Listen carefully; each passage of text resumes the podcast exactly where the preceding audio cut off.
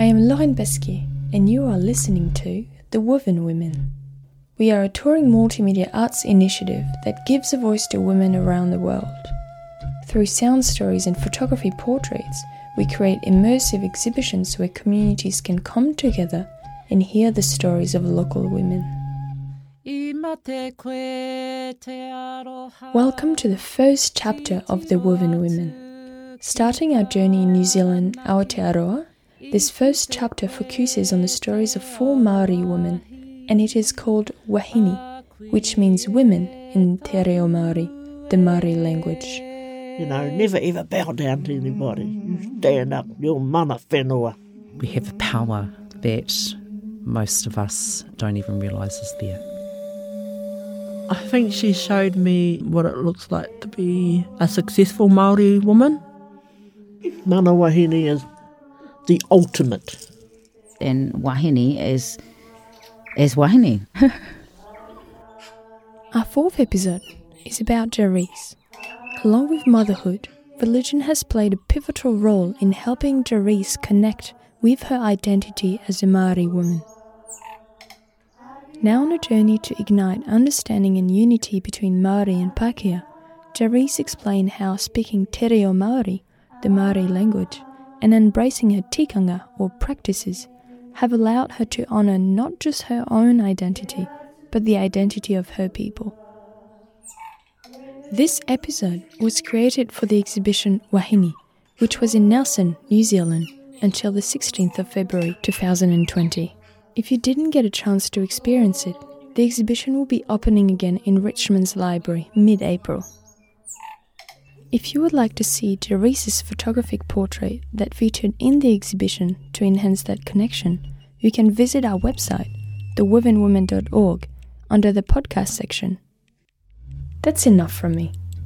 Now, let's immerse ourselves in Wāhine, Chapter 1 of The Woven Women. Jahreece, welcome.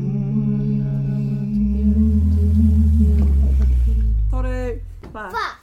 E tō mātou mātua, e te rangi whakamoe me te, ana mātou ki a koe. Mō e nau kai amene. Amene. So I have six children. Kenan's 15, Keanu is 14, Rangi Iria is 8. Tumanako is 7, Kororia is 6, and Ngā Tanahira, my youngest, is 5, and he'll be starting school next year. So he's looking forward to it. I'm not. He's my last baby, so it's really, he's growing up, and I'm going to miss being just having a baby at home. Yeah. Kia tere, my boy. Ka pai. Right, we go and pick up Kororia, Rangi Iria and Tumanako on the bus stop. Yeah, they're waiting for us. Aye, and then we've got to go and pick up Kenan and Keanu and then Daddy. When I became hapu, pregnant with my first daughter, I was 8.5 months pregnant. But my mother-in-law, Rangi Iria, she was sick. She was admitted to hospital. We went up there. I had 2 weeks to go till I was to give birth. And we were in the hospital with her and just said, what do you want to name baby? This is our first girl, your first granddaughter. Do you have a name for her? And then she said... Rangi Iria Agnes. Make sure you have the Agnes in there because that's her name, Rangi Iria Agnes Hepi. And I was like, oh, sweet. So we gave her that name. I think it was a couple of days later she had passed. And so before she became sick, she asked for my older son, Kenan. Me being naive and not knowing the way, the tikanga and all that, I was like, no, you're not having my firstborn. What are you on? and not just on this journey of finding out our tikanga and our practices and what usually happens, you know, what did happen back in the day. Me being young, thinking, oh, she just wants my child.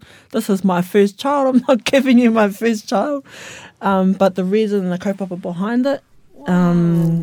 That makes sense. Pretty cool, my son. So I think if I could turn back time, I probably would have done that. Because then her knowledge would have been instilled into my son. You boxing? We've been teamwork. Oh, teamwork, eh? Yeah. Mahia rōpū. And they look, titiro, pō meke meke, boxing. Ka taia koe te kōrero tēnā, pō meke meke. Should we take this home and show Dad, eh? Yeah. When I met my husband, I didn't know my identity as Māori. And just being with my husband and going back to her house and just being immersed in te ao Māori, that was another view on my identity as Māori.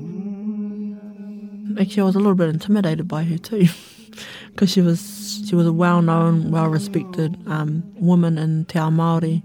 I think she showed me what it looks like to be a successful Māori woman, because of she was a lecturer and she lived and breathed who she was, like, and I didn't know what that looked like, because even my whānau back home didn't know who they were.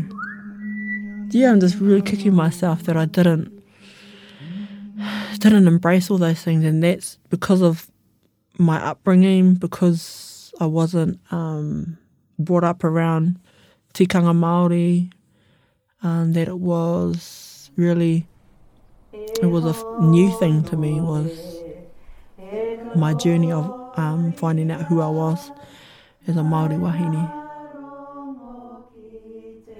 And it goes, for my family, I'm speaking for myself, it goes back to colonisation. And so my grandma spoke fluent te reo Māori, but when she went to primary school, they would get strapped for speaking te reo Māori, and unfortunately that's where it stopped, and the loss of our identity as Māori, and so we're in a period now in my family where we're realising that God has created us Māori, that we should embrace that, to honour Him in that, and so we're learning our te reo Māori and tikanga Māori and stuff like that. So, we're on a journey.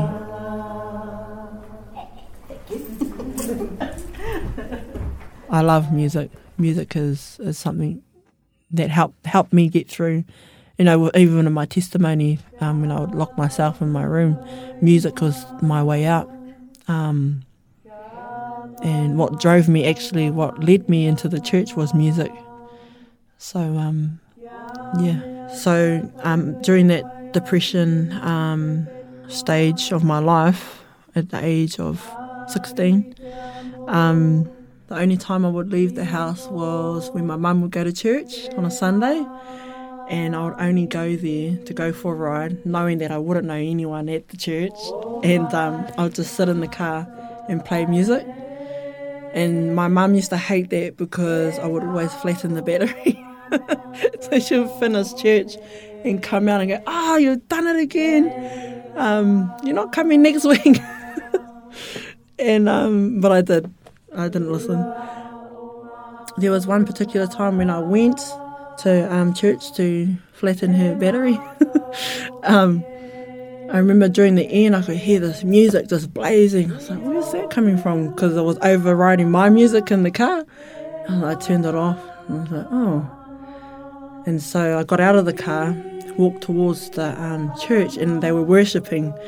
But it was just really just attracting me to it. And so I was like, oh, we'll open the door to suss it out.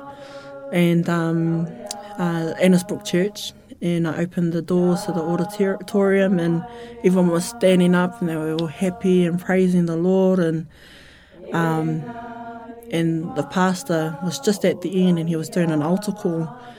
And he was like, you know, if you're in a place right now where you need a loving father and you just want to know, embrace that love that he has for you, just come up the front. Don't worry about anyone else. Don't worry about anyone watching.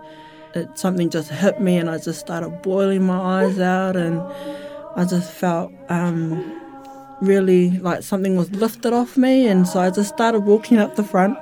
Brent, our pastor Brent, prayed over those that responded, and automatically changed. Like, my whole perspective on life is just, I had hope, I felt loved.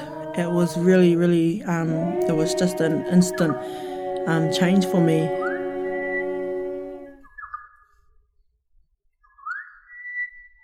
I know that he's a living God, hence my passion, hence my love for him, the vision that he's given me in terms of unity between Māori and Pākehā is not my own vision.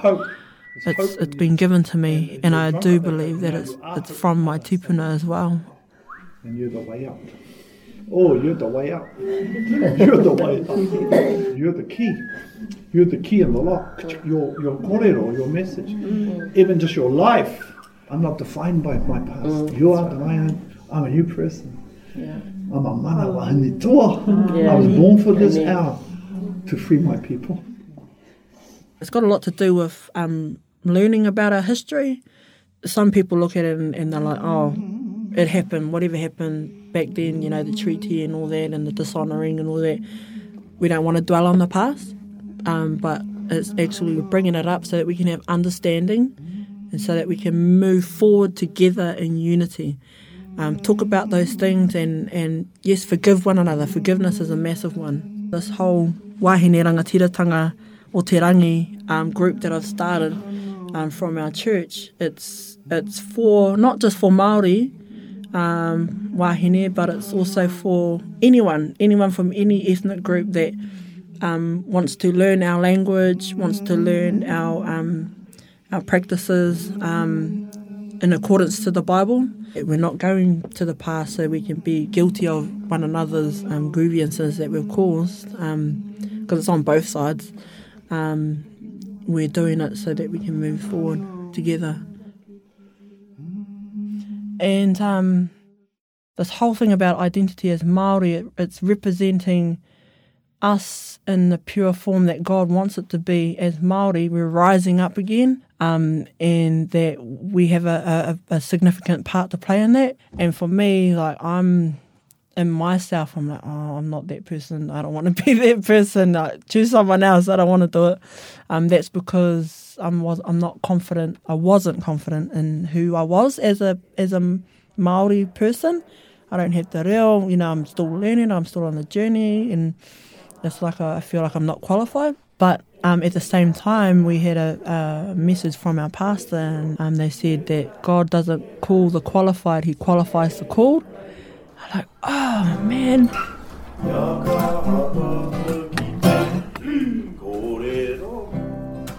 So I was born a female, and I learned how to become a woman, and that's through pretty much the examples around me. So my mum, my aunties, and my cousins too.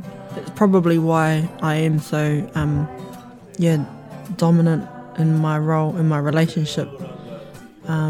It's because I've learnt how to be a woman through them. You know, they would wear the pants in their relationship, so that's probably where I learned it from. And it's something that I've been struggling with, like, in terms of what it says in the Word, that our men are supposed to be the head of the house, the women are to be the helpers to encourage him to make all the decisions and all that. And so in our relationship, I've been the one that had been on the front line of everything. But the Lord's been showing me that I need to step back and allow my husband to rise up through warts and all, mistakes and all. Just praying about that and the Lord speaking to me that the balance needs to be correct, that we need to allow our men to rise up as well. I don't know, it's a little bit hard to communicate with, men in general. I think the men who know who they are and know their role and all that stuff, confident in themselves, it's easier to talk to them, but ones that may be struggling with their own identity, I don't know, they must see me as a threat or something. Must be word of the community, I don't talk to that one, she might tell you what to do. Let us keep close together, not far apart. So, nō reira, tēnā koutou, tēnā tātou katoa. Nā mana wahine tō, o te atua. Thank you so much for joining me on this journey. Before I leave you, I want to share what a wonderful learning and human experience this project has been. I feel so blessed that these inspiring women welcomed me into their lives, and I am forever grateful that they allowed themselves to be vulnerable to me and to you.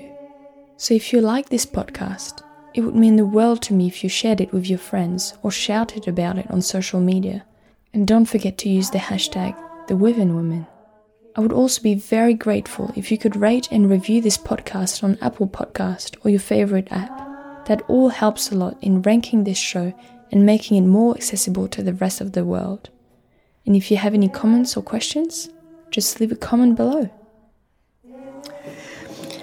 These Wahine stories are just so essential to our understanding of Māori culture, tikanga, protocol, and our growing together as a nation, and the effects of colonisation, pākehā, misunderstanding, the damage that's been done, even if it's through ignorance, but the damage that remains and the hurt that has to be dealt with. And that has to happen before we can come together as a nation of two peoples. Thank you so much to the four Māori Wāhine who have so honestly and openly and generously given us their stories and shared. And to you, Loren, too. To come here from another country and bring us our stories. Thank you. The feedback you heard in the last 3 episodes are from people who had the chance to experience the exhibition Wahine in Nelson a few weeks ago. I had left the recorder available for people to share their thoughts. Thank you so much for your precious feedback. The 4 portraits that were part of the first Wahine exhibition are now completed. As the exhibition travels around the country, the project will be expanding and women from different iwi or tribe will be joining our journey. If you haven't done it yet, make sure you subscribe to the Woven Women podcast now so you get to hear their stories as soon as they're ready. Until then, kia ora, and thank you so much for listening to these women's stories.